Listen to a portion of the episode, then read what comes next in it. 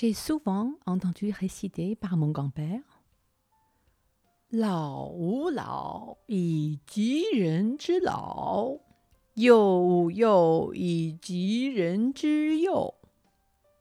La traduction en français c'est veiller ou euh, vieillir sur nos vieux afin que ces actions ou sentiments puissent être étendre vers les vieux des autres ou enfanter nos enfants afin que ces soins ou sentiments puissent se propager aux, autres, aux enfants des autres. Bon, c'était il y a plus de 20 ans et j'en ai rien capté de cette phrase de Mengzi, car j'ai pensé que ce sont des leçons de morale venant d'un monde ancien et euh, pas du tout intéressant. Avant, pendant des années, je m'occupais quand même avec mes moyens modestes pendant une époque. Mes parents, je les téléphone, je les envoyais de l'argent quand je peux, et leur offrir des cadeaux et passer du temps avec eux. C'était par tradition, car j'ai vu comment mes parents s'occupaient de leurs parents quand j'étais petite. Et euh, j'ai copié ce que j'ai vu, comme beaucoup de, des enfants font. Et mes grands-parents, du côté de mon père, avec qui on vivait, sont des gens très difficiles à vivre. Ils sont des anciens riches et lettrés, mais ma mère était euh, issue d'une famille paysanne.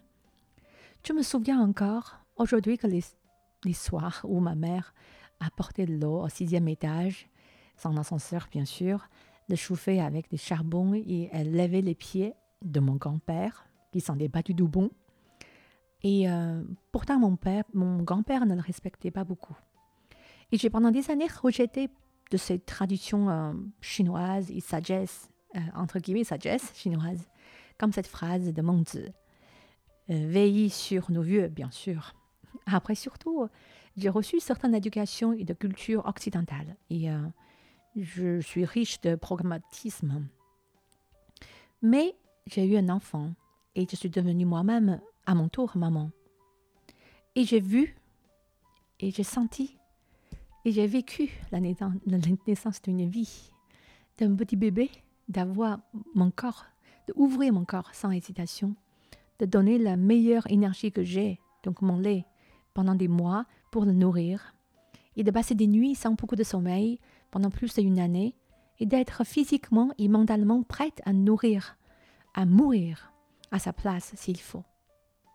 Et tous ces moments, quand je le regarde, je le regardais jouer et dormir, son visage de bébé attire toute mon attention, presque un peu obsessive. Bon, peut-être c'est rien d'autre que des surdosages d'oxytocine, mais j'ai trouvé sa petite main tellement mignon, je réalise que mes parents ont fait la même chose pour moi pendant plus de 20 ans. Et ils continuent. J'ai raconté le sacrifice, ce sacrifice euh, à la folie de mes parents, euh, à réaliser mon rêve dans un récit autobiographique, Petite fleur de Mandchourie. Et pendant des années, ils se donnaient euh, autant que je donne à mon fils. Mais en étant maman, je regarde que devant, le futur de mon enfant, mon futur, et j'oublie derrière moi que mes parents me regardaient de la même manière, même aujourd'hui et même toujours. Si vous, vous êtes une maman ou vous avez déjà été père, quand on a nourri et aimé un enfant, on ne peut plus être indifférente à un autre enfant qui souffre. C'est transformatif et plus jamais on, on ne peut dessentir ça. Et naturellement, sans que je sache, J'aime les enfants du monde et je ressens la peine de voir un autre enfant souffre. Et mon amour et respect, gratitude pour mes parents, sont multipliés par dix et euh, étendus aux autres parents, malgré moi. Je sais que je sens cette empathie qui est un peu importante et présente. Le moment de la première diffusion de cet épisode, je suis toujours en Chine et en train de refaire l'appartement de mes parents. Ma mère, en étant handicapée, elle a besoin d'un peu plus de facilité pour vivre les quotidiennes. Et j'ai ramené mes parents pour passer l'examen poussé pour voir l'état de leur santé afin que chaque année on puisse comparer l'évolution de leur euh, état de santé.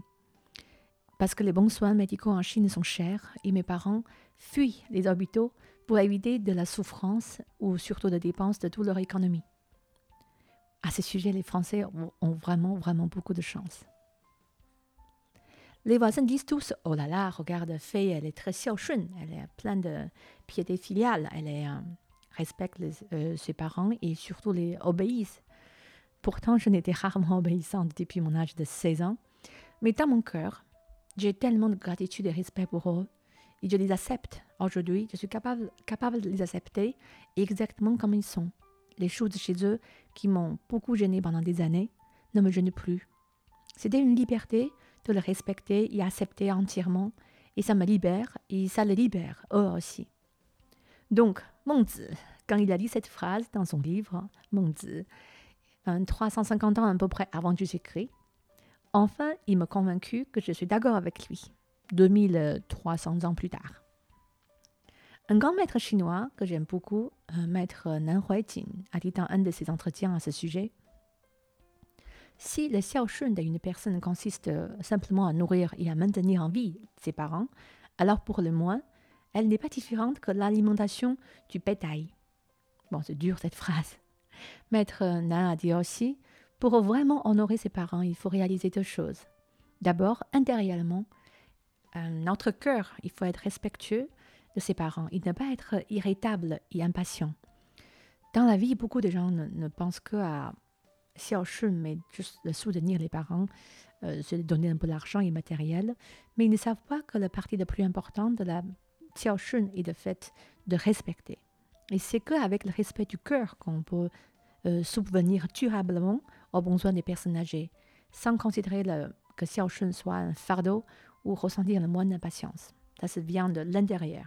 Et puis, à l'extérieur, les manières que les enfants traitent leurs parents et le xiaoshi n'est pas seulement difficile en ayant un cœur respectueux, mais aussi des actions et euh, avec une attitude modeste, modeste sur le fond.